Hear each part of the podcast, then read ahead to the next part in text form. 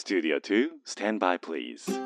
Discovering fine artists from all over Japan. The best variety of the music of tomorrow. 近未来追求型音楽バラエティ DJ Nobby's Tokyo Live DJ Nobby's Tokyo Live メインパーソナリティの DJ Nobby ですこの番組は確かな音楽性を持ったインディペンデントアーティストに DJ のビー自らが出演交渉し明日の日本の音楽シーンを描き出す近未来追求型音楽バラエティですアーティストの人間性に迫る打ち合わせなしのトークとファン目線の選曲でお届けをしてまいります。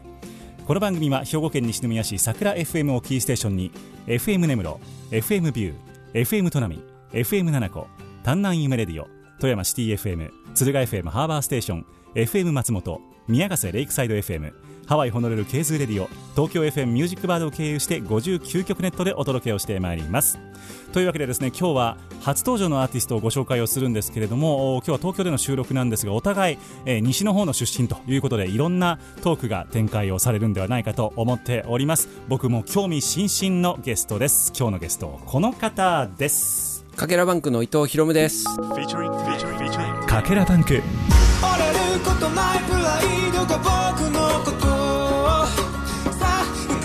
ってまた叩き起こすよ。一人でも歩いて行けるんだ。それぞれの道なる道へ。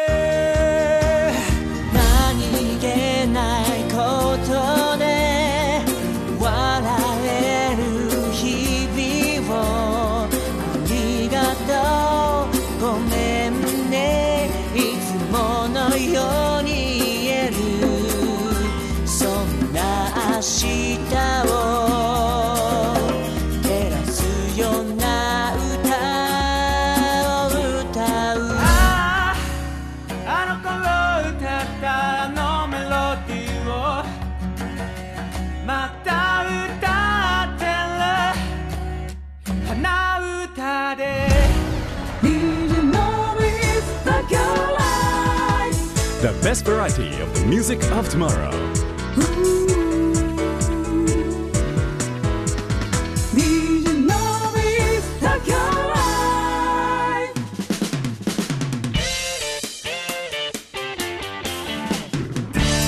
東京ライブへようこそ今日のゲストかけらバンクの伊藤博夢さんですはじめましてよろしくお願いしますよろしくお願いします。お願いします。いやいやいやなんかもう妙なはいはい出会い方というか、そうですあね。の接点があったようでなかったようでみたいなそうですね。全然、そんな感じですよね。本当にさっきのエレベーターの中でもどこかで繋がってますよねみたいな そんな多分話を会ったことある気がしてたんですけど、そうなんでしたっけ？実は初めましてっぽいですよねお。そらくそうだと思うでもひょっとしたら今日の番組の中で、はい。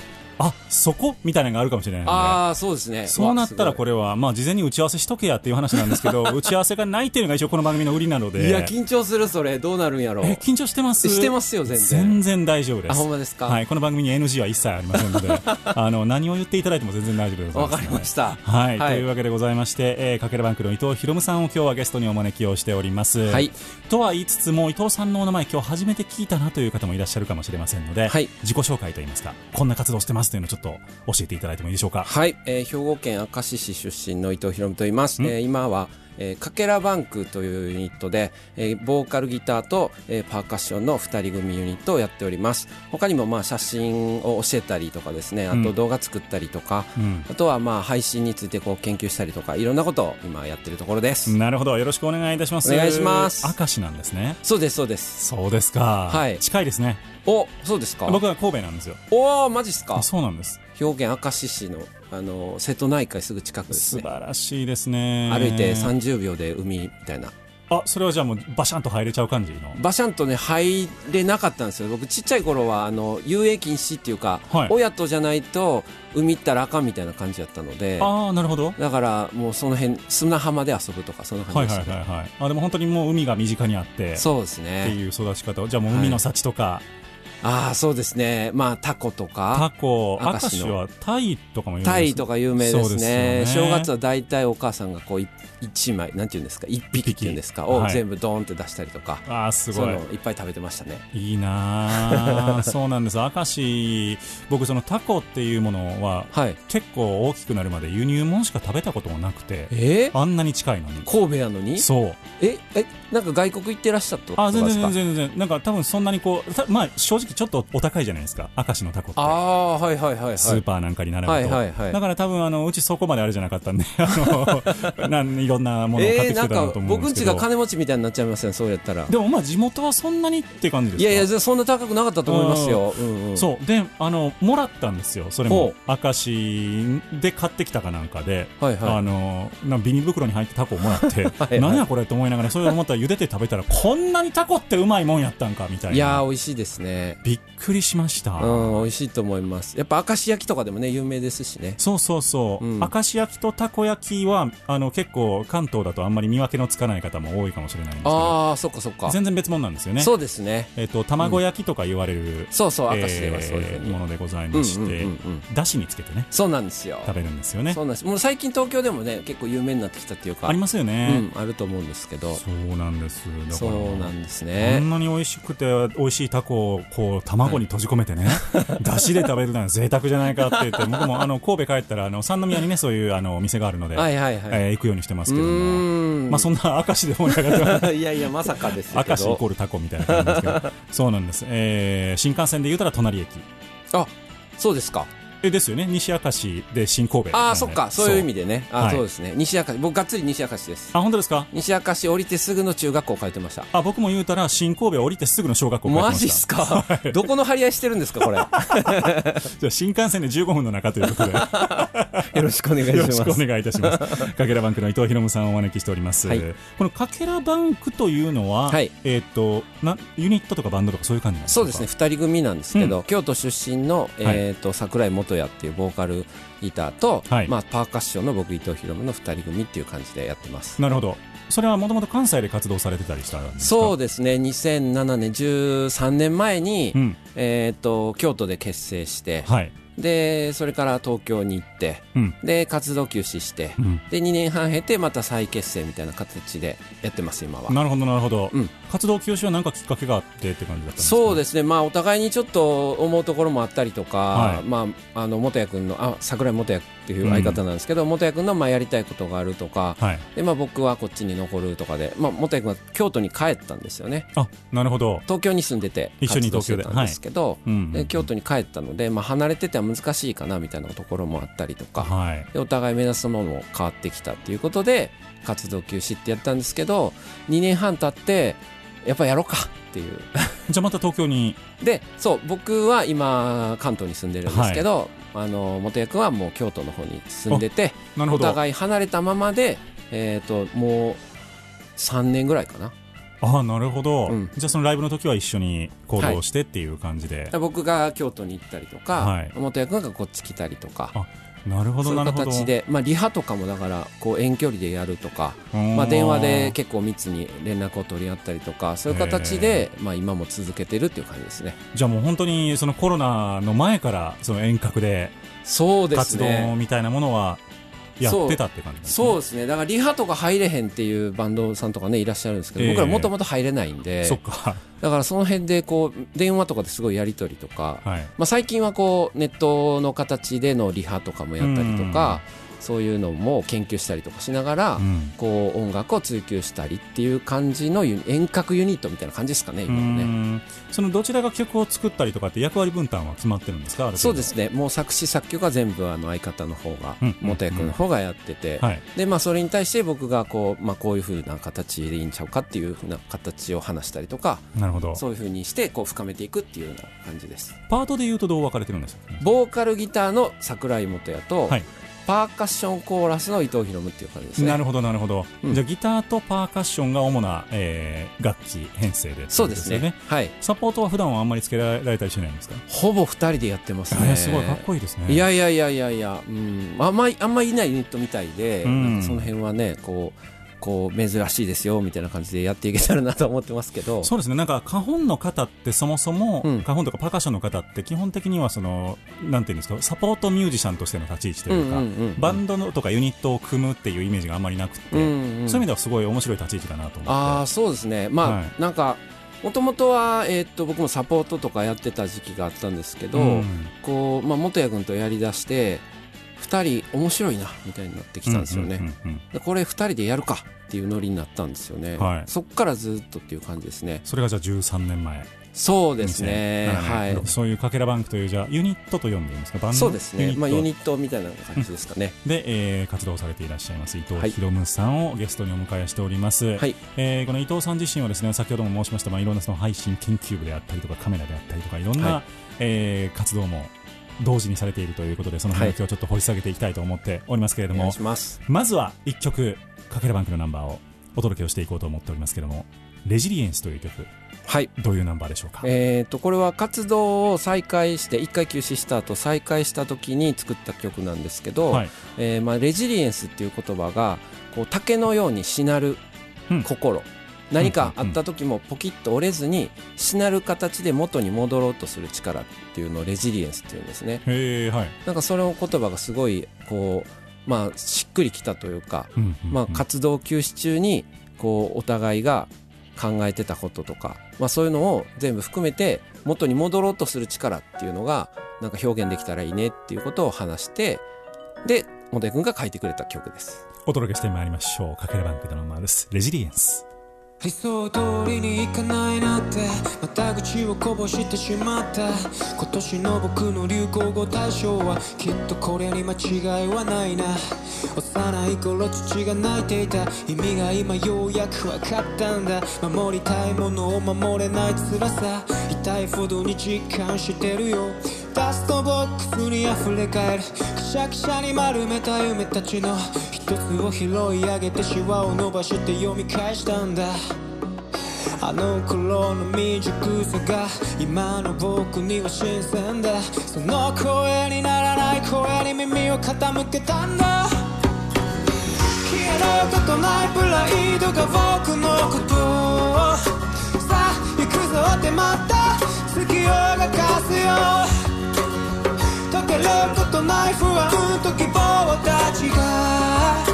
さあ行くぞってまた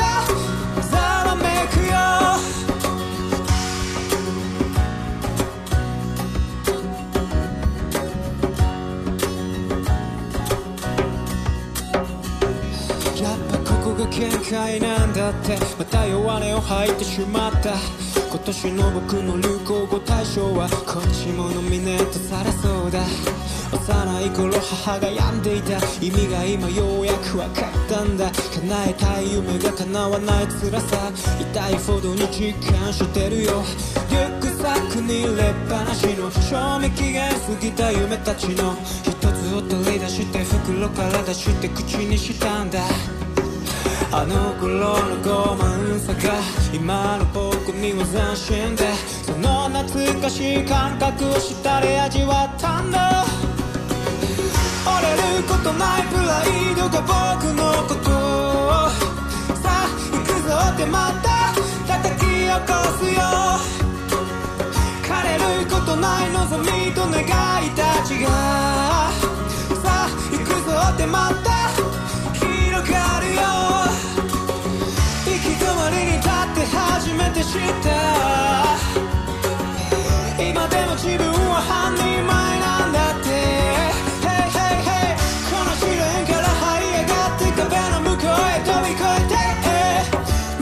ていくよ胸に宿るレジリエンスを消えることないプライドが僕のことをさあ行くぞってまた月を動かすよ溶けることない不安と希望たちがさあ行くぞってまた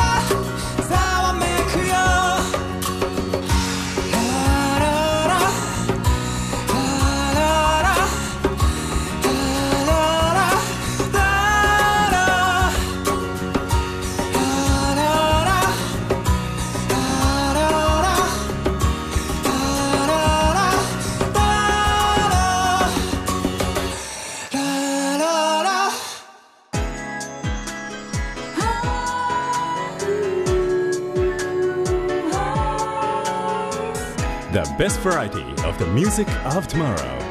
DJ のび東京ライお届けしたナンバーがかけらバンクのナンバーでした「レジリエンス」という曲でございました。はいありがとうございます。かけらバンクの伊藤博文さんをお迎えをしております。お願いします伊藤さんは、えっと明石の生まれ育ち。そうです。音楽に触れたきっかけはどこだったんですか？えー、と大学の時にこうカラオケに友達と行ったらめっちゃうまいやんって言われてであの俺なんか路上ライブやってるから一緒に出ようやって言われて、うん。えっ？てなって、うん。へいって言ってゆずがちょうど流行ってたなるほど。でして大体年齢が分かるやつですね。まあそうですね、はい。そう。でわーって言ってはい。路上ライブ出て、でそこで歌ったのが多分音楽活動としての初めてかなとは思います。それまではなんか好きでなんか楽器をやってたりとかはなかったんですか？楽器とか一切やってないですね。ああそうなんですね、はい。カラオケぐらいそうですねカラオケ行くぐらいでしたね。MD 聞いてカラオケ行くみたいな。MD は聞いてないですね。し えっとカセットテープですずずっとカセットで。えー。はいじゃあ、ね。そういうところでこう音楽に触れてああ今これ流行ってんねやみたいな感じで、うん、まあそうですね。流行りのやつをこう CD レンタルして、はい。テープに入れて聴くみたいなのをずっとやってましたね。なるほど。じゃあそのじゃあ路上ライブに連れ出してくれた友達が人生を変えたいやーそうですね。きっかけなわけですよね。本当そうですね、うんうんうん。で京都のこの河原町っていうとこ行って、はい。でじゃあ歌うかって言って、うん。あのミスターチルドレンの,、うん。終わりなき旅やるかおでお難しいやつ。で、はい。あまりに緊張して、うん。30分歌い出せずずっともじもじしながらあ人人がそうそうそう。あるからってことですね。そうそうそうそうで友達も待ってくれて、はい。でそれでじゃあやるかって言って歌ったのがきっかけかもしれないですね。どうでした？初めての路上ライブは。いやー緊張しましたけどね、うん。なんか汗すごい出ましたよね。でもなんか面白かったなっていう印象はあります。うーん。うん。まあまあ人泊まってくれたんですか？いやもう全くでした。ああそうですか、うん。うん、まあ意外とね。そうですね。思ったほどみんなでも聞いてますけどね。そうそうそう。そう。うん自分僕もあの渋谷とか行くといろんなね路上ライブとか見るじゃないですか、うんうんうん。そうするとこう立ち止まっては見ないけどおって思ってこう通りすがりざまに名前だけ見るみたいとかね、はいはいはい。しますよねやっぱりね。そうですね。でそこで、まあ、タンバリンと出会ってなんかこうテクテクに走り出してですね。テクニックに走り出して、はい。ででそこからギターも弾いたりとかしてるうちに、まあ、別のユニットをやったりとかしててそこで知り合いが花本やってたんでうん。で花本を即買いしてやり始めたっていうのがきっかけです。なるほど。そのパーカッションに見せられたのは何でだったんですか？まあなんか僕ドラムやりたかったんですけど、うんうんうん。でもドラムってむずそうやなってずっと思ってはい勝手にやってなかったんですよ、うん。で花本やったらいけるかもっていう。ああなんか。なるほどね。なんかいけるかもって勝手に思っちゃって、うんうんでそれで花本っていうのを買ってなるほど。でもずっともうあのいろんな曲聴きながらドラムに合わせて花本を叩きまくるっていう。はあ。今そのドラムドラムって今は叩けるんですか？全くです。あそうなんですね。結局もうもうそパーカッションしかできない感じですあなるほどなねるほど。そうなんか素人の目から見てもやっぱはいりたくさんあるドラムより花本の方がなんかこう集中できるから習得しやすそうみたいなイメージはあるんですけどそうですね。実際のところどうなんですかねいやまあやっぱり小学生もギターとかうん。ドラムよりも花本の方に群がるんで、うん。やっぱやりやすいからっていうことで、うんこう飛びつきやすいのはあるかなと思います、でもやっぱり毎回一定の音を出そうとするととかいろいろ難しいハードルはあるんやろなと思いますそうですね。でも僕そのハードルを感じる以前に楽しすぎて延々と同じ曲9時間とかやってたんですよすその頃って。ハマりすぎて。じゃあもう本当に好きなんですね。もうそうかもしれないですね。でもその頃は社会人としてこう京都で働いてて、でまあその終わった後にえっ、と原付に花本乗せて、うん。で街中を走って、うん。でその頃は路上ミュージシャンがめっちゃ多かったんで、うん。その路上ミュージシャンとかも花本持ってって、うん。ちょっと一緒にセッションしませんっていうのをはあ。ほぼ毎日やってました。あの30分歌い出せなかった伊藤博文が まさか路上でアーティストにナンパしてやらせてもらやりませんって。そうそう。でその頃はもう花本っていうものがすごい重宝されてたので、あ、ぜひぜひみたいな、まあそりゃそうでしょうね、うん、感じでいろんなアーティストにセッションをお願いしてやってましたね。はあその時は友達がつながってたりします？その時の友達結構ほぼ辞めてたりとかあそっかそっか。まあ、京都の人だったりするんで、まあ、あんま会えてないのはありますけど。なるほどうん、っていうまあでもあつながりは北海道にいるアーティストとかはそこでまた知り合ったりはしてるんですけどね。北海道から来て路上ライブやってた人。その時はね大学生やったかな。ああなるほどうんなるほど、そうそうそう。で今北海道でとかそういう。か京都学生さんの街ですからね。そうそうそう。でそれでつながったりとかはしてましたね。でその流れで別のユニット組んだりっていうのもあったしとか、そういう感じですごい楽しんでました。なるほど、うん。じゃあ本当に大学時代からそのキャリアが始まったというか音楽的なそうですね。ところなんですね、まあしんほん本当に家宝にはまりだしたのは大学卒業してして社会人やりだしてからみたいなとこあるかもしれないですけどね。なるほどね。はい。相方さんかけらバンクとはどういうはい。経緯で結成されたんですかこれは、えっ、と僕が本当にこうサポート乱発してた時期がありまして、うんうん。でいろんなサポートの中の一人っていう感じやったんですね、うん。で元谷君が、えー、とライブバーの店長をやってましほてでそこであのオーナーがいまして、うん。でオーナーが「お前ら二人組んだらええね」みたいなこと言われてで元谷君は無理やり僕に電話してきたみたいでうん。でも、ね、いやいや一緒にやってくださいみたいななるほど。こと言ってきたらしい。オーナーに言われたから。そうそうそうそう。え一応電話だけしとこうと。そうそう。で、ん。僕はもうい誰でもウェルカムの時やったんで ああぜひぜひみたいな。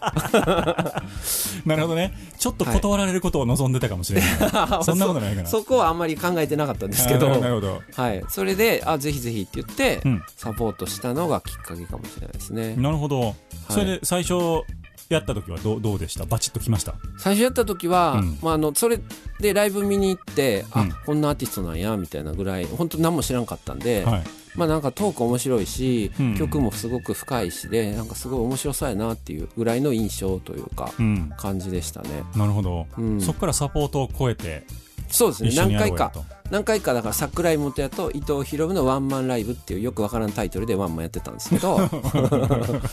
もう作ったらええやんみたいな。ね、そうそうそうそう。で半年ぐらいやってじゃあやるかみたいな感じで、ああなるほどなるほど。あ、じゃあはい。本当に半年ぐらいの準備期間があってそうですね。温める期間ちゃんとあって。そうですね。でユニット決めにすごく難航して、うん。で3ヶ月かかって、うん。じゃあやめるかみたいな話になって、ねあまりに決まらないので。お互いの理想的なユニット名があって。うんうんでそれがもう全く違ってたのでそれであもうやめようかみたいな。ところにギリギリかけらバンクならいいよみたいなお互いになって、なるほどね。はい、どういう意味なんですかかけらバンクって？いうのはかけらバンクっていうのは、まあ、あのこういろんなかけらをうん。こう集めていくっていうような形でかけらバンクっていうのをやったらどうかなみたいなことはなるほど。言ってたんですけど。最大公約数がそこだったんですね。そうですね、うん。銀行街をちょうど走っててね。はい。でかけらっていう言葉をなんか入れたらいいかなみたいな話はしてたんでかけらバンクってどう？って言う恐る恐る言ったらう、ん。おうええよみたいな。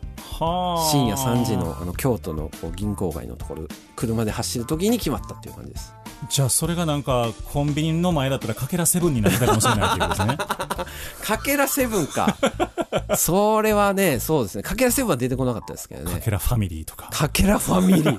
かけらファミリー。なかなかのネーミングセンスですね のびーさんも。そうわかんないですけど。いや本当に難航したのでね。元谷君が初めてのユニットやったんで、はいはいはい。もうもう大事に大事にこう育てたいみたいなうん。こと思ってたので、温めてた言葉があったんですけどもうことごとく気持ち悪かったんでもう全没にしました 全没にしました。なるほど。はい。これ大丈夫ですか？放送して。あ全然全然。もういろんなとこでこれ言ってるので。あそうなんですね。はい。でかけらバンクに落ち着いてはい。ということで、そこからじゃあ10年以上の時を経てそうですね。今も活動が続いているとはい。いうのがかけらバンクのお二人の歴史でございます。もう本当に長いですねユニットとしてそういう意味では。そうですね。まうん。あ活動休止のところとかって減っても、うん。まあ10年ぐらいはちょっと一緒にやってる感じですね。なかなか10年一緒にやる男同士のユニットって僕あんまり知らないですね。あそうですかあるんでしょうけどねたくさん。あまあまあまあそうそうですね。なんかやっぱお互いプライドとかあるんですかね。とかやっぱりこうミュージシャンなんで常にこう音楽性って多分変化してるんだろうなと思うんです。だから別に男同士に限らずですけどねうん男女でも。うんうん。やっぱりこれじゃなかったみたいなことをどっちかが思ったらもうね成立しなかったりっていうのもあると思うんで。だから活動休止してまた戻るっていうパターンも僕あんまりあイメージないです。あの知らないかもしれないですね。ああそうか。うんそうですね。休止する時とかもなんかすごいねお互い泣いたんですよね、うん。それぐらいなんかやっぱ大事にしてたもんやったんかなみたいなところは、ねで僕自身はずっと続けたいなとはすごい今でも思っているので、なんかかけらバンクでやってると他のサポートで叩いてる時とは違ってこう泳いでる感覚になるんですよ、はい。なんか会場内を、はいはいはい。ジャンベっていう、まあ、アフリカの打楽器とか叩いてるんですけど、それを叩いた時にボワーンってこう広がってその音に乗ってこう会場内をこうぐーっと泳ぐ感じになるんですよね、うんうんうん。でその時が最高の演奏ができてることやろうなって僕は思ってるんですけど、うん。それが結構かけらバンクですぐ飛べたりするんでなるほどね。だからそれは面白いなとは思ったりしてますまあ、あの精神的にリラックスできるっていうのもあるのかもしれないですし本当にもう音楽的にもやっぱり理想のものができてるということなのかもしれうない、んうん。いろんな側面があるんでしょうね、うんそこ。なんかその渦みたいなものがあこう生まれる瞬間みたいな。ー面白い。かけらバンクの伊藤博文さんゲストにお迎えをしております、はい。続いてのナンバー「水色の向こうへ」という曲でございますけれども、はい。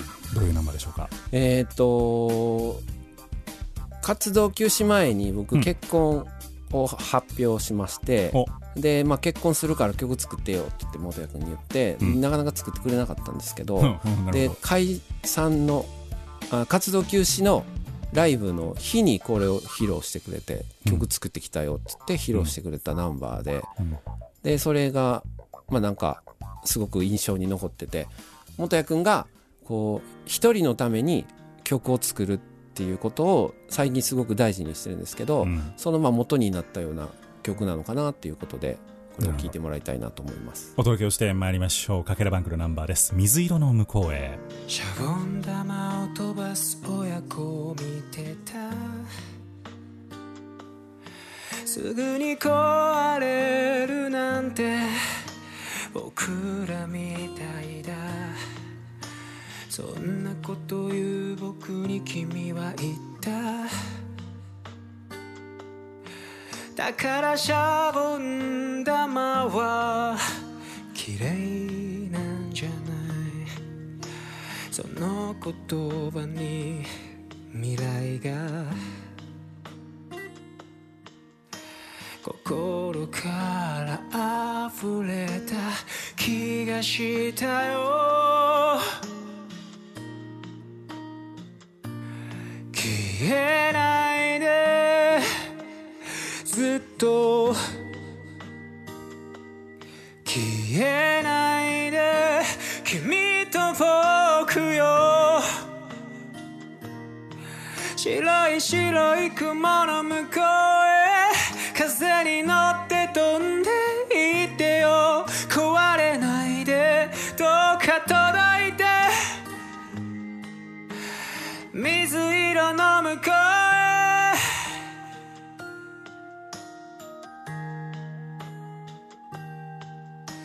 苦しみを半分にできた夜も喜びを2倍にできた夜もいつか僕ら忘れていたとしたらその時僕らきっと幸せなんだ。君は口をすぼめて。笑って首を横に傾けた。消えない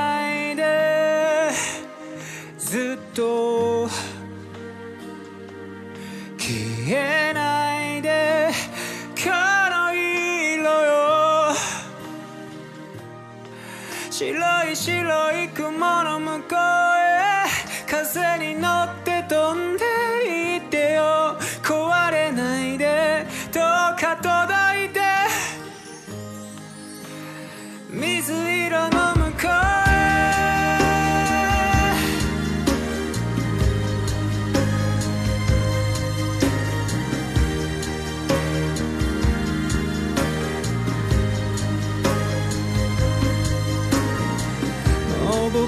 僕たちは一人じゃない。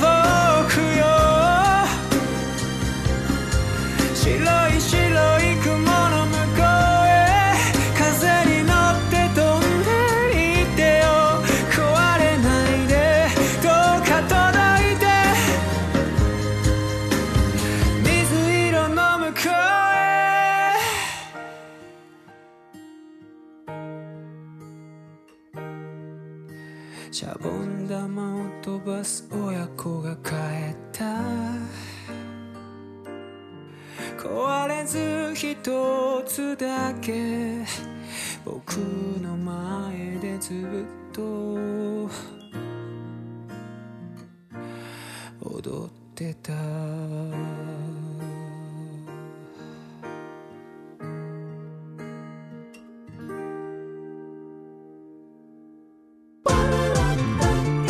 日の日本の音楽シーンを追求する近未来追求型音楽バラエティ The best variety of the music of tomorrow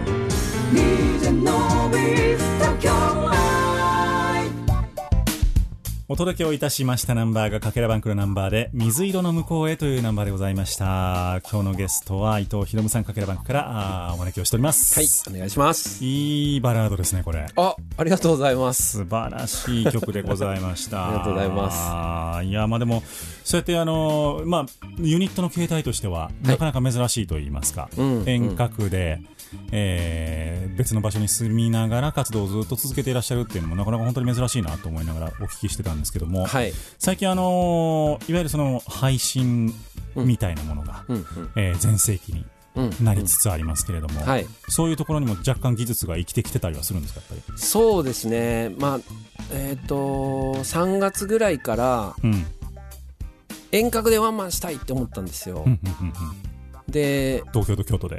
そう言いながら、こ向こう相方は向こうに。で僕はこっちにいながらワンマンしたいなと思って、はい、じゃあそのためにはどうしたらいいんやろうっていうのをこう考えていってうんうんうん。でまあいろいろ配信に関して勉強したりとか、はい。でまあこういうソフト使ったらああいうソフト使ったらとかこれで試してみたらあかんかったけどこっちならどうやろうとか、うん。いろいろこう研究しながらやってるうちにこうなんか配信について教えてみたいな人がすごい増えてきたので、なんかそれあこれみんな求めてることなんやっていうのでこういろいろ教えているっていうことを最近はやったりとかしてます。うんなるほど。はい、あのーあれ先月でした今月か大和直子さんと小川徹さんと3人でされてたじゃないですか。はい。あのーセッションをはい。オンラインで。はい。あれはもう感動しました僕。あありがとうございます。最初始まったら僕あのねあの見に最初から見てたんですけど、はい。最初始まった時になんかその波の映像みたいな海の映像みたいなのから入って、はい。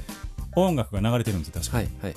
僕生演奏だと思わずに、はいはい。まあそんなもんかと。最初はじゃあこういうのから始まるのねと思ってだんだんフェードしてみんなが3人が演奏している映像になってはい。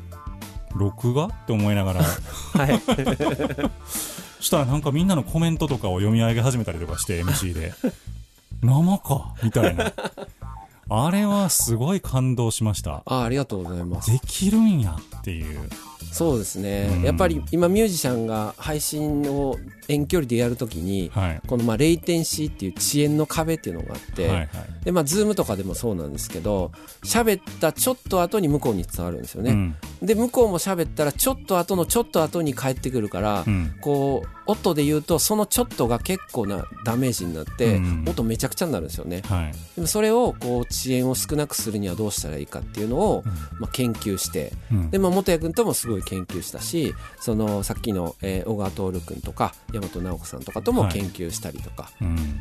かなり研究してでその遅延をおこう少なくするには少なくするにはみたいな感じで、うん。ずっとやってました。本当になんか1000分の1秒単位で削っていってるようなイメージだと思うんですけども。そうですね。もうコロナはもうそれだけやったって感じですね 本当にコロナ期間中。え今ちなみにそのレイテンシーってどれぐらいまで縮めれてるんですか？いやまあえっ、とね12ミリセックとかいうのでかなり。1000分の12秒ってことですね。っていうことぐらいまでは言ってるのではあ。なんか、まあ、僕もちゃんと調べてないですけど、それぐらいっていうのはあのー4メートル先にいる人とセッションしてるのと同じぐらいっていうことらしいんですよ。意外にそんなに遅れるんですね。そう。の近くにいても。そう。でも4メートル先ならまあ大きいスタジオでやったらそれぐらい行くかみたいな。ありますね。なんか、大きなステージとかだったら全然ありますよね。あそうそうそうそう。うん。それぐらいやったらまあ合わせれるかみたいな、確かにうん、感じのところまで行ったので。はあすごい。いやいやいやもう嬉しい嬉しかったですけどね。それはやっぱりその接続の方法とかコンピューターの性能とかそういうところに依存してくるってもちろんそうですね、うん。それもそうですし、まあ、あとはこう PC 内を掃除するとかもう細かいところも含めてはとかですけど。でそういうのをやりだすと、あうん。まあ、ここ最近はそういうなんて言うんでしょう。広場はあるのでうんそこでじゃあ歌ってくださいって言っても環境は整っててもしょぼい歌を歌ったら感動できないじゃないですか。そうですね。それをじゃあいかに感動できる歌を届けるかっていうのを配信上でどうやったらできるかっていうのを考えてる感じです。うーんなるほど。よりだから生に近い形でより感動が伝わりやすい方法っていう。そうですね。はい、だからもうあのスペックとかそういうところを超えてじゃあ配信でどうやったら感動できるライブを作れるのかっていうのが今うん。テーマというか、だから本当にその配信でライブとほぼ同じ音を届けるということはできるようになっているというもう前提なわけですね。そうですね。なるほどなるほど。そこはもうほぼ可能かなと思ってるので,、うんでそれでできましたで喜んでるっていうのはなんかすごいいい建物建てました万歳で、うん。その建物ちゃんと使えてないと意味ないと思うんですよね。うん。それをじゃあどういうふうにどういうふうに歌えばどういうふうに弾けばどういうふうに叩けばどういう構成にすればこうもっとこの聴いてる人のヘッドホンに感動を届けれる歌作れるかみたいなのはこれからのまあ課題というかなるほど。とは思ってます。いや本当に難しいなと思っていて、あのー配信って入り口は一緒でも出口音の出口が全然違うじゃないですか、うんうん。スピーカーで聞く人もいればスマホで聞く人もいればヘッドホンで聞く人もいるっていうので、うんうんうんなんかその音作りの難しさがまず一つうんうんと、あのーそうは言ってもやっぱりこの音の伝わり方みたいなものがライブハウスとは全然違うのでその映像との組み合わせ。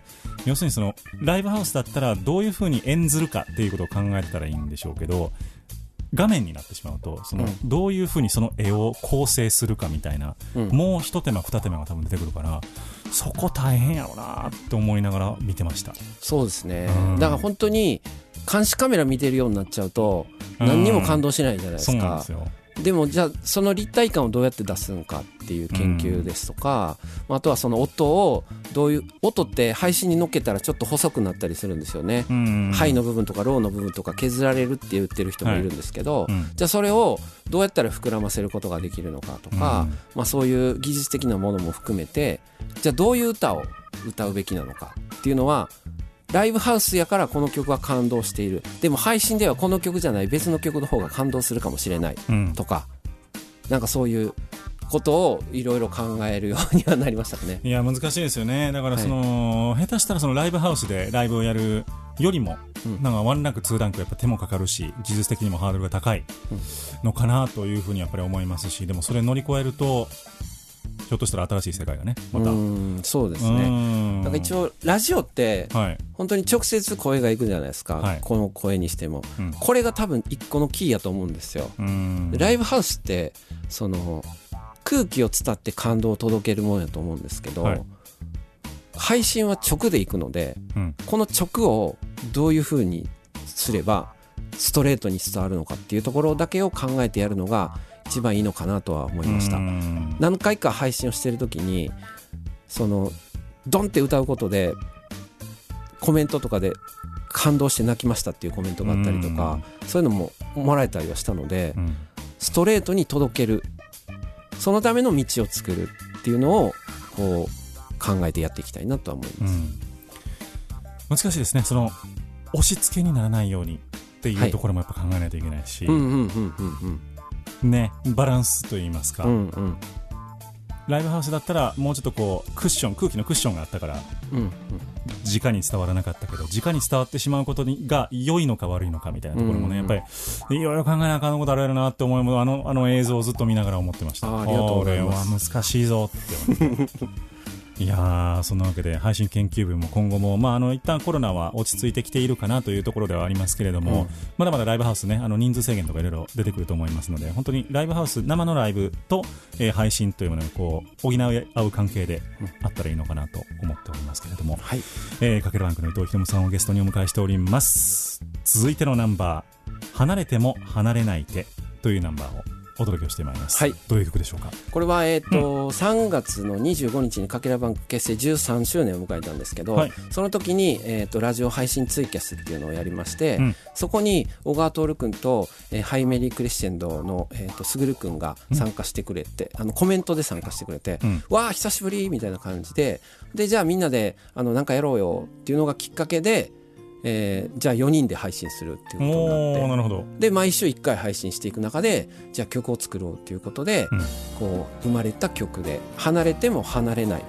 これが、えー実際に距離は空いたけど心としては離れないよねっていうようなことを趣旨に作った歌です。お届けしてまいりましょう。離れても離れない手。入れ出したファンも取り除きたくて風草になるまで洗い流したいつまでこんな日々が続くのか。誰かと手を握りたくて僕は歌う歌よ。この手で守りたい。あなたがいて。この手で戦えない。日々が過ぎる。いつか僕に見せたあの笑顔を窓の遠く向こうに思うばかり。気づけば僕らは歩き始めてた。何気ないことで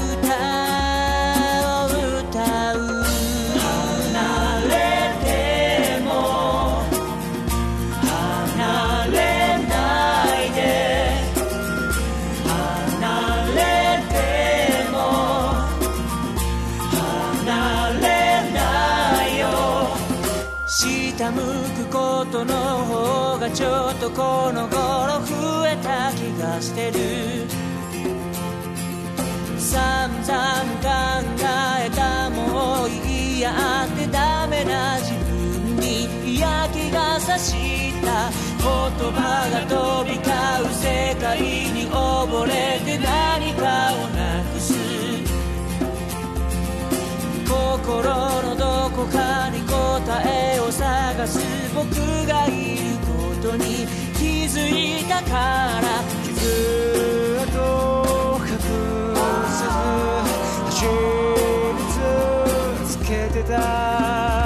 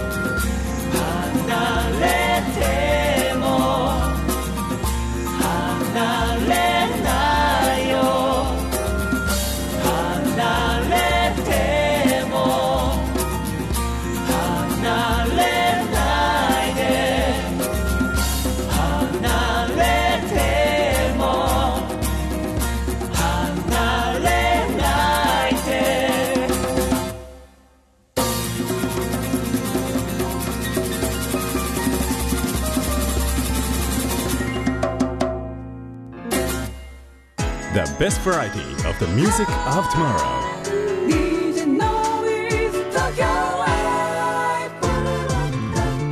明日の日本の音楽シーンを追求する。近未来追求型。音楽バラエティお届けをいたしました。ナンバーが離れても離れない手というナンバーでございました、はこれもまたあのパーカッションも素敵な感じで。あーありがとうございます。コンが？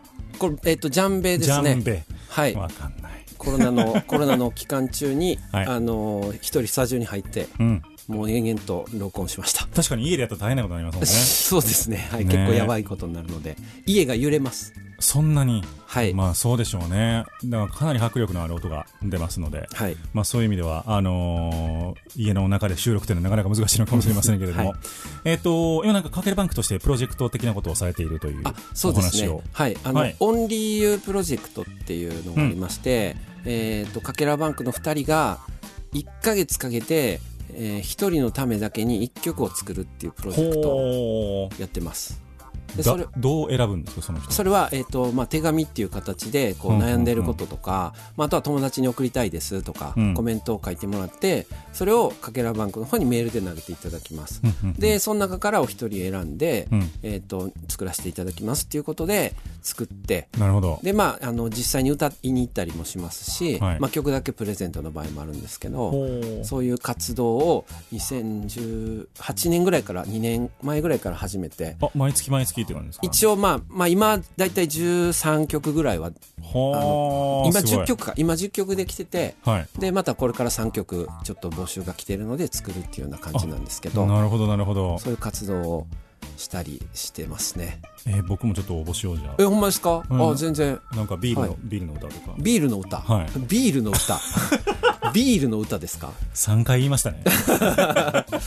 そうですね。だからそれに関連して、はい。あの一人のためのワンマンライブっていうのもほうほうほう。やろうっていうことで。その曲を本人の前でって感じですか？あそれもそうなんですけど、はい。それとは別にツイキャス上で観客の方が、まあ、例えば100人とか集まると、まあ、コメントもわーってなったりするうん。しっていうのもあってじゃあ一人のためにワンマンライブしてみたらどうなるやろうっていう、まあ、実験の意味も込めて観客一人でうん。で僕ら二人でで、えーとまあ、5曲ぐらいをこうワンマンっていう形式で一人のために送りますっていうライブをしたりとか。それお客さん緊張しますね 結構ね。緊張されるみたいで、ね。もう何回かやってみたんですけど、はい。僕らもすごい緊張するし、うん。でその聞いてくださってる方もすごい緊張するっていうところから始まるんですけど、うん。最終的にはすごいこう感動というか、まあ、僕らも感動をもらえるし、うん。で聞いている方も感動しましたっていうコメントをいただいたりとかしてるのでそれはやっぱりなんか1対こう N にこうたく複数に発するっていうよりかは直接発するっていうことで届くものってあるんじゃないかなと思ってて。それは面白いですね。うん、それをちょっとかけらバンクとしては追求していきたいなと思ってます。意図せずとも何人もあのお客さんがいるとちょっと分散してしまってるんですかねそういう力って、うんどうなんですかね。やっぱりそういう気がなくても。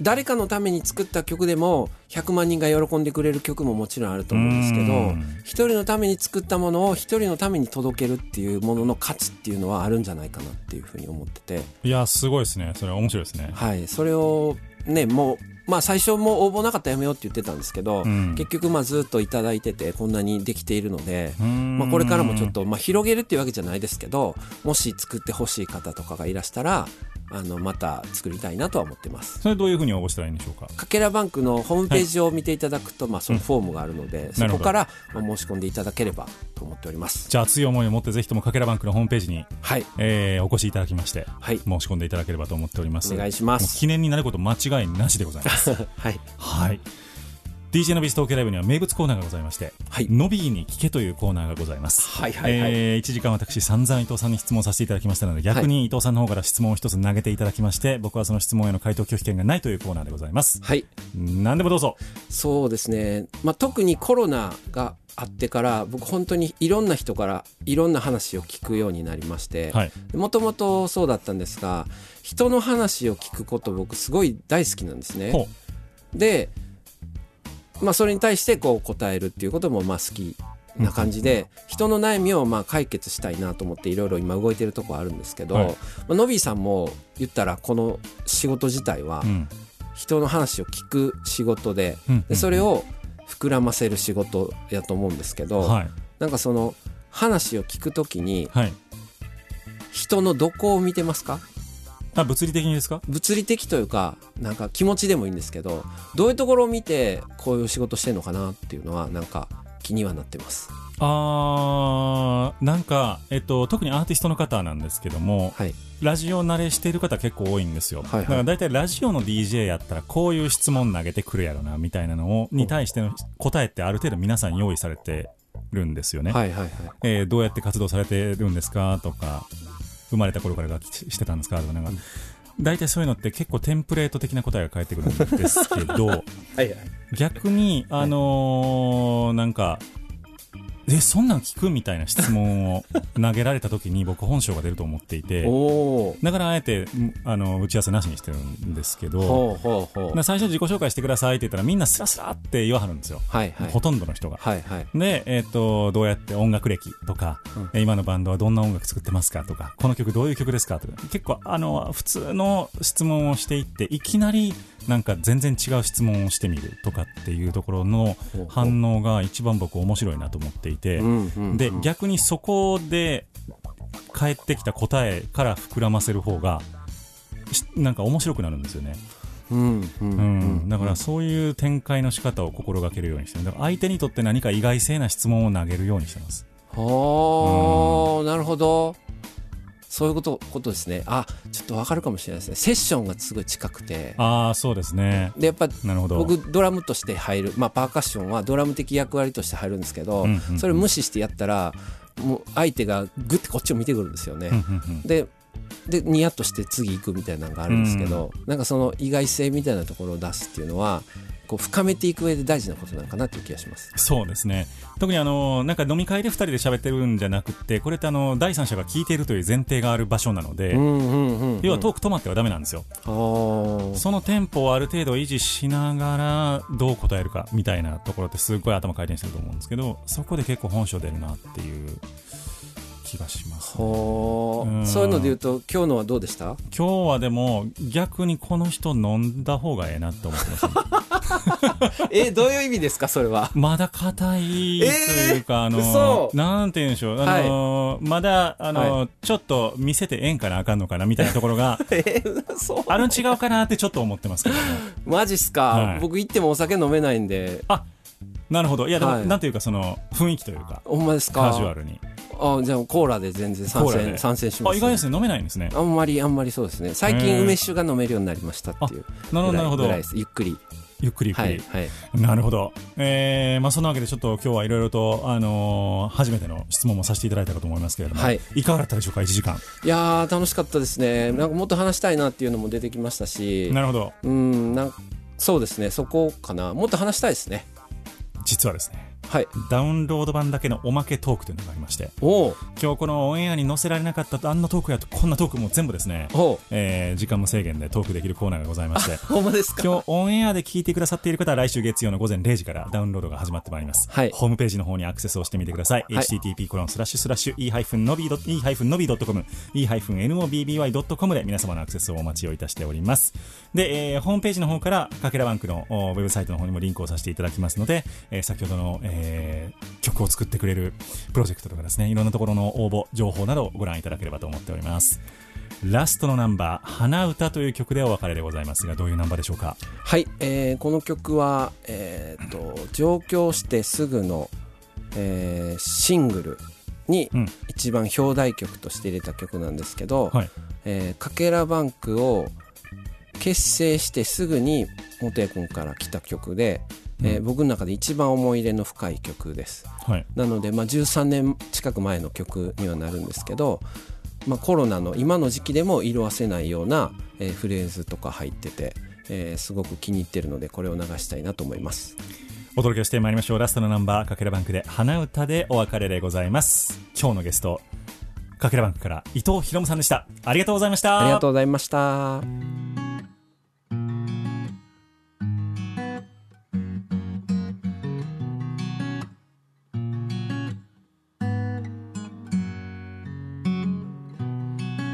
たいことが見つからず都会で寝ないで朝まで騒いだ。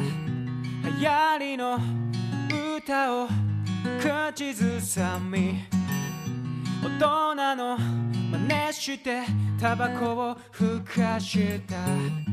無邪気な僕らを映した。あの日の写真を明かりもつけずに見てた。ずっとずっとずっとずっとあんな風に笑っていたい。忘れられない日々が僕にはあるから生きてくことに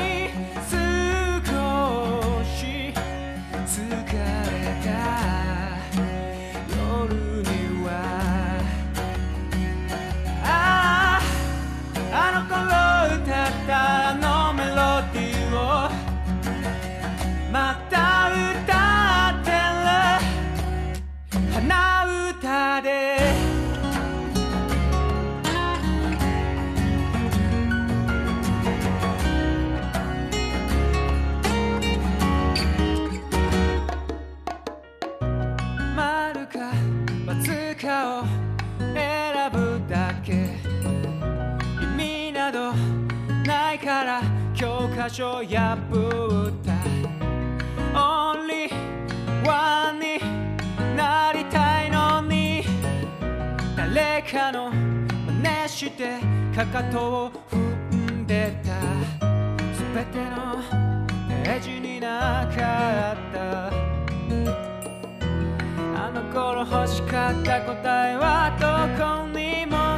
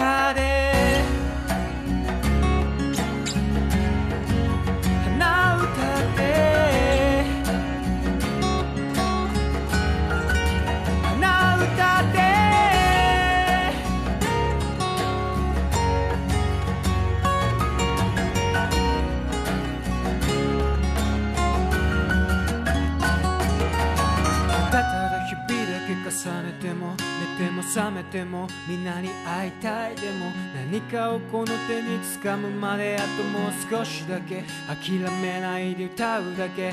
誰もが向かい風の中背中を押してくれる人や死にたくなる時そばにいてくれる人一緒に泣いてくれる人。そんな人の存在が追い風に変えてくれるんだ。もう行こうよ。自分の信じた道の果て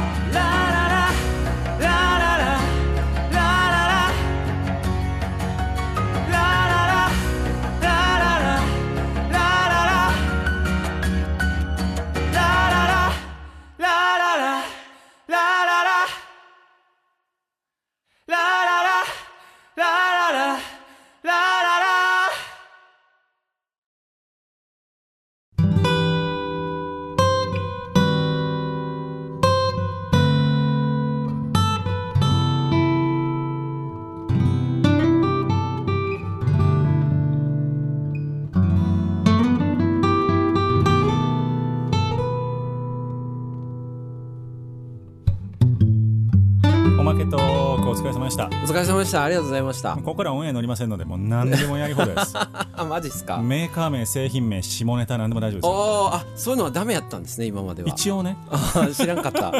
まあ、編集できますからあれですけど。いやいやいやいや。はいもう、こんなだらけた番組でございますけれども。いやいや全然だらけてないじゃないですか。えだらだららですよ本当に。そうなんですか？やばいですよ。やばいんですか？本当に。これは。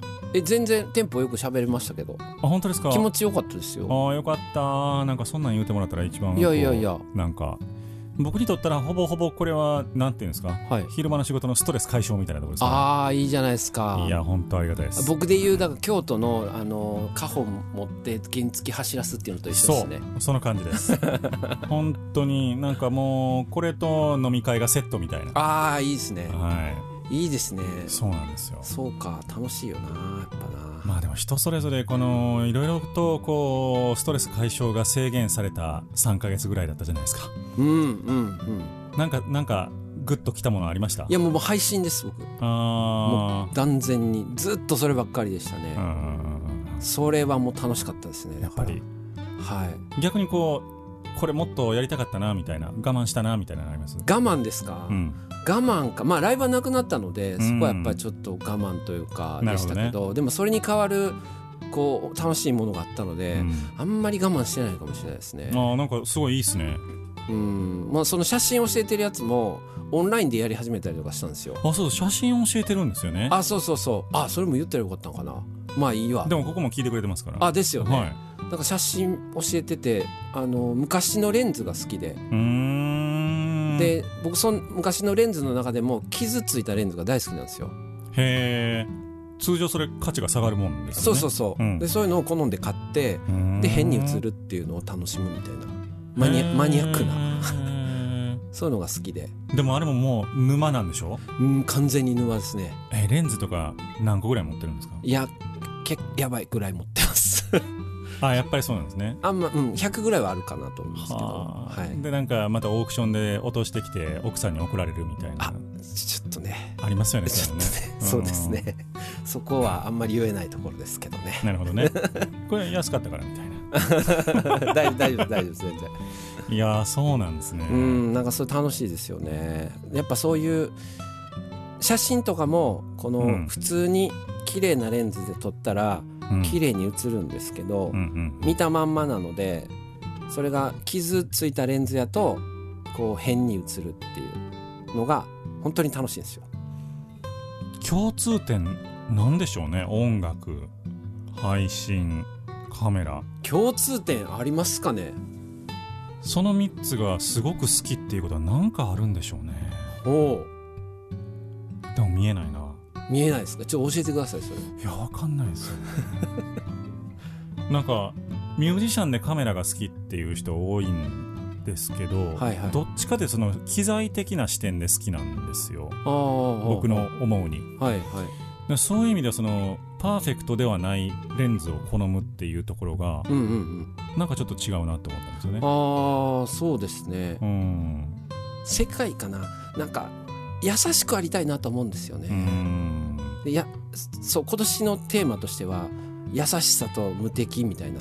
ほをこうどっちもやりたいなと思ってて。うなかなか相反するもの。そうですね。優しくあることも大事やし無敵であることも大事やなと思ってて、うん。まあで無敵って敵がなくなることなんですよ。うんうん。だから一番強いわけじゃなくて敵がおらんくなったから何もせんでいいっていう状態なんですよ。うんなるほでそこに行きたいなと思ってて。じゃあ優しさとイコールでもありえるわけですね。ああでもこ近いかもしれないですね。うんうん。でその無敵感のあるパーカッションを叩きたいなと思うんですよ。うん。めちゃくちゃでもこう仁王像のように燃え上がるパーカッションみたいな、ああそっちの本当のそっちの方ね。そっちの方もやりたいし、レインボーマリオみたいな。レインボーマリオみたいな、そうですねスター取った時みたいな、はいはいはい。もあるしあの全員味方でいてくれるような場所で叩くようななんかそう音とかなるほど。作品とかまあ、そういうのはやりたいなと思ってます。相反するようで相反しないのかもしれないですねそれは。そうですね。面白い。そうあれありたいなとは思ってますけどね。その辺がちょっとテーマでもあるのかなと思ったりしてるんですけど。傷ついたレンズとかもふわっとして撮れたりするので、普通の世界観でもちょっと優しめに映ったりとか、うんうんうん。まあ、そういうのがいいところかなと思ってるんですけど。なるほどねそういう傷ついたりとかうん。っていう、まあ、その不完全な写真が撮れるんだと思うんですけど、はい。それってこうある程度その不完全さを予見して狙ってやるもんなんですか？それとも撮ってみたら不完全な感じがすごい楽しかったみたいなどどっちなんですか？あー撮ってみてもあるしそのこのレンズやったらこういう風に撮れるやろって言って撮ることもあります。あとはその気候条件にもよってて逆光やとめちゃくちゃになるレンズもあるし、うんうんうんうん。とかそういうので思わぬ光の入り方をするとかはいうところもあったりはしますね。なるほどね。はい。いやその狙ったものがバチッと撮れるわけじゃないっていう。ああもう本当そうですね。ことですよね。はいはい。だからそのスマホの写真の中に僕ら慣れてるじゃないですか、はい。だからもうパッと出してパッと綺麗な写真が撮れるみたいな慣れてるわけですけど、そうじゃないってことですよね。めっちゃ綺麗ですよ。もう iPhone 最高ですよ。いやすごいと思います。ズームできるし、うん。バックボケるし、うん。画質めっちゃいいしそこじゃないところアナログな感じっていうか、うん。そのレンズしかない世界観みたいなのに出会えた時にあこのレンズ相棒やなみたいなうん。感じる時とかあったりしますよね。なその相棒を求めてはい、100本近くの。すいません本当に。レンズたちを。本当にすいません。もう各所にご迷惑を。いやまあでも分かります。なんかそういうコレクトコレクター癖ってありますよね。そうですね。うん。僕もあのお金が許すならこれコレクションしたいなってやっぱあります。うん。うん。まあだからいろんな人にねそういうレンズ渡していけたらいいなと思って活動はしてますけど、うん。うん。そうですね。僕ねグラスなんですよね。グラス、うん。お酒飲むグラスほうほうほうほうほう、う。ん。えなんか日本酒みたいな陶器のやつとかってことじゃなくてですか？あじゃないです。あのロックグラスとかワイングラスとか。あー。へええグラスを集めるだけ集めるだけってことですか？使います。あ使うんですか？使うから割れるんですよ。おうおうん。薄張りみたいなやつですか？あそうそういうの好きだしああのクリスタルってあの透明度の高いやつとかってあれも結構脆いんですよね。すぐかけるるんですよ。扱い方を間違えて、はいはいはい。で実際かけるんですよほだからあのーすごいそれもあ割ってもたみたいな。もちろんそれはごめんなさいするんですけど、はいはい。そうなると使えないので、はいはい。なんかその辺もやっぱりこう面白くてなんか今何でもこう壊れないとかじゃないですか。ううんうんうんうん。すごく頑丈で当たり前みたいな、うんうんうんうん。うん。でもなんかこんな高いもんがちょっとぶつけただけでこうなんねんでみたいな。なんかそれがねちょっと嫌いじゃないんですよねあうん。あ儚さみたいなもんですかね。そう。えだから世の中にはあのものすごく強いグラスとかもあるんですよ。あえの、はいはい。2メーターから落としても割れないグラスとか世の中にはあるんですけど、はい。そこはあんま魅力に感じないというか、あうん、あなんかアメリカの頑丈なやつじゃなくてフランスの脆さみたいな。そうそうそうそうそうそう。もうむしろそれ基準でやらない。これ割れるやろなーみたいな。だ かそこ？えそこで選ぶんですか？あ面白いそれ。らバーとか行ったらめっちゃ楽しいんですよねあ変なグラス出てくるから。そう。あこれ絶対気ぃつけて洗ってはるよな。っ てまあそれはバーテンダーの皆さんそうなんですけど、あはいはいはい。これ大変やろなみたいなのははあ。出てくるとめっちゃ嬉しいですね。それで飲むとやっぱうまいんですか？あやっぱり味違うように思いますけど、うん。まあ味は一緒なはずなんですよ。違う違うってみんな言うけど。薄張りやとうまいとか言うじゃないですか。そうですね。やっぱあれあるんですか？僕両方なんですよへいやそのメーカーのロゴが入ってるようなあの分厚いジョッキもあるじゃないですか、はいはいはいあれはあれでうまいなと思うんですあよー。キンキンに冷やして、はいはい。でもそのちょっとええ料理屋さんとかで出てくるようなその薄張りですよね。もうほんまに、あの何ですか豆電球のガラスみたいな薄い飲んで飲むとああこれはこれで伝わってきて美味しいなみたいなのもあるし。へそれぞれかな。両方美味しいと思います。えへえうん。でもなんか最初の一杯は分厚い方で飲みたいなっていうああそうなんですね。ぐわーっと飲んでバーンって乱暴に起きた。い なるほどね。はい。僕あの薄張りであの飲んだリンゴジュースめっちゃ美味しかったです。いや美味しいと思いますよ。うん。うん。それそれがあるんで。温度が直に伝わってきてね。あそういうことなんか、うん。あーグラスか。グラスグラス僕なんでもいいな。そういうもんだと思います。僕もカメラ比較的何でもいいです。あのそうなんです。いや本当にそうですよね、いやでも面白いな。やっぱこだわりあるんですね。そうですね。グラスにこだわるようになったきっかけって何なんですか？あー。まあもう逆にバーだったかもしれないです。はなんかその初恋の人と行ったとかそういうことですか？いや僕単純にすごいお酒好きなんであの結構若い頃から。もうそれこそ大学生の頃からバイト貯めてバー行ったりしてたんですよ。バイト代貯めて。へえでほすごい見たことないようなグラス出てくるんですよ。バカラとかうんなんとかとかっていううんのすごい重くて。で正直そのバーで出してるドリンクってウイスキー1杯1500円とか2000円とかしますけど、うんうん。あんなん正直原価ねえって話じゃないですか、うんうんうんでもそれに氷をきれいに割ってきれいなガラスで出すからその値段の価値があるっていう、うんうん面白いな結構そこが見せられるポイントでもあって。うん。逆にあの美味しいグラスで美味しいというかいいグラスで飲んだら家でもいい感じになれるし、うんうんうんうん。なんかそういう魔法みたいなのがちょっと好きなんですよね、へえそこが特別な時間みたいな。そうっすね。うはあ。ん。なんかかっこつけって思われてもええから結構そこは。いやもうそれ気にすることないですよ。ね、うん。それは突き詰めたらいいんじゃないですか。うん、そうなんや。そっか。でそこで流れてた音楽とかでなんかこう音楽にも興味湧いたとかそういうわけじゃないですか。あだから結局ジャズ好きですもんね僕。あやっぱり。はい。はあ。ジャズは好きです。ノビーさんってうん。なんでこの DJ やってるんですか？僕高校の時からやってるんですけどこれ。え？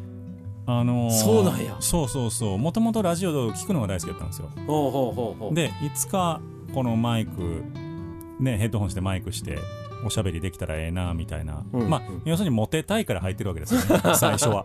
ああはいはいはい。でもだんだんちょっとそのここに長くいられれば、はい。あのーインディーズミュージシャンなんかの応援にもなるなって思うし、うん。うんなんかこのこういう番組あんまないんですよね今実は。はあ。そのインディーミュージシャンを応援する番組ってことですか？だから帯番組3時間の帯番組ね15分だけゲストで来てくださいみたいなのよくあるんですけど、うんうんうん。でもそれってあんまよくわかんないじゃないですか、うんうん。うんアーティストのことが。ほんとがっつり30分1時間取り上げますみたいな番組ってあんまなくて今、これなんか維持せなあかんなって思うし維持せなあかんなと思う一方で逆になんか後輩とかが同じことをやってそっちの方が売れたらもう任せたいなっても思うし、うんうん。なんかそういう感じですね、うん。ちょっと維持でやってる部分はあります。えーインディーミュージシャンの中でそうなんかこう話してる時に、うん。こうラジオ中に感動したこととかってあります、ラジオ中に感動したこと。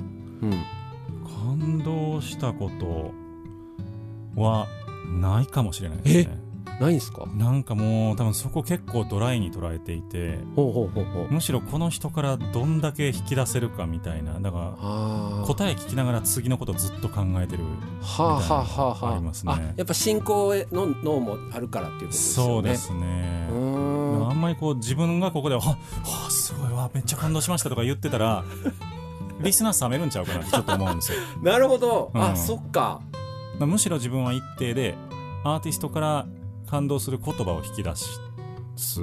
はいはい、はい、リスナーが聞いてええなって思う言葉を引き出せた時おっしゃって思う時はあります。あじゃあやっぱりのびさん的にはその達成感っていうのは出来上がったものを聞いた時に感じるってことあですか？そうですね。現場ではまあ楽しいなってもちろん思いながらやってますけど、うんうん。うんでもどんだけいい言葉言ってもらえるかっていうところにすごいはあ。精神は集中してますね。それやっぱインディーミュージシャンからこそのすごいこう素の名言みたいなのもやっぱたくさんあるんですよあね。そうそうそう。なんかそこに山があるからみたいなそういう話もいいんですよ。なんかそうじゃなくって、うんうん。あのーそこに山があるからを別にディスることはないと思いますけど。あ いやなんかそれそれに類することを言わせようとしたりするじゃないですか。あ名言ちょうだいみたいなそうそうそこにギターを、があるからみたいなことを無理やり言わせようとしたりする人もまあ中にはいるんですけど僕はあんま好きじゃなくて、はいはいはいはい。じゃなくてなんかそういうもう普通にポロッと出た言葉がそれおもろいっすねみたいなのやっぱりあるんですよ。うーん。それかなっていう気がしますああそれ出てきたら嬉しいですようね、ん。うん、なんか面白いですねそこね。そう。だからね奥深いんです。いやーそうですよね。人に話聞くって面白いですよね。でどこまで行ったら達成なのかが分かんないんですよね。まだ全然自分駆け出しのつもりしかないんですけど。あうん。本当にじゃあこれほんまにメジャーアーティストのインタビューで通用するのかみたいなね。ー。あメジャーとインデディーっていう分け方も昔からよく分かんないですし、でもそのいわゆるねあの大御所のインタビュアーたちにインタビューされてきた人たちが僕と対面した時にどう感じるのかみたいなの分かんないし、そうですよね。いやーのびさんのこといっぱい聞いちゃいました。いや全然全然、うん。ありがとうございます。なんかそんな興味を持っていただいて。いやいや面白いなと思って。ありがとうご本当ざいます。に。よく聞いてますこれ。いやよかったです、ん。もうなんかねちょこちょこいろんなアーティストの覗いていただいてる。ああもうそうですね。いやいや本当に。もうあのー今日はどっかで出会ったのが分かるかと思いましたけど分からなかったですね結局。僕たちは。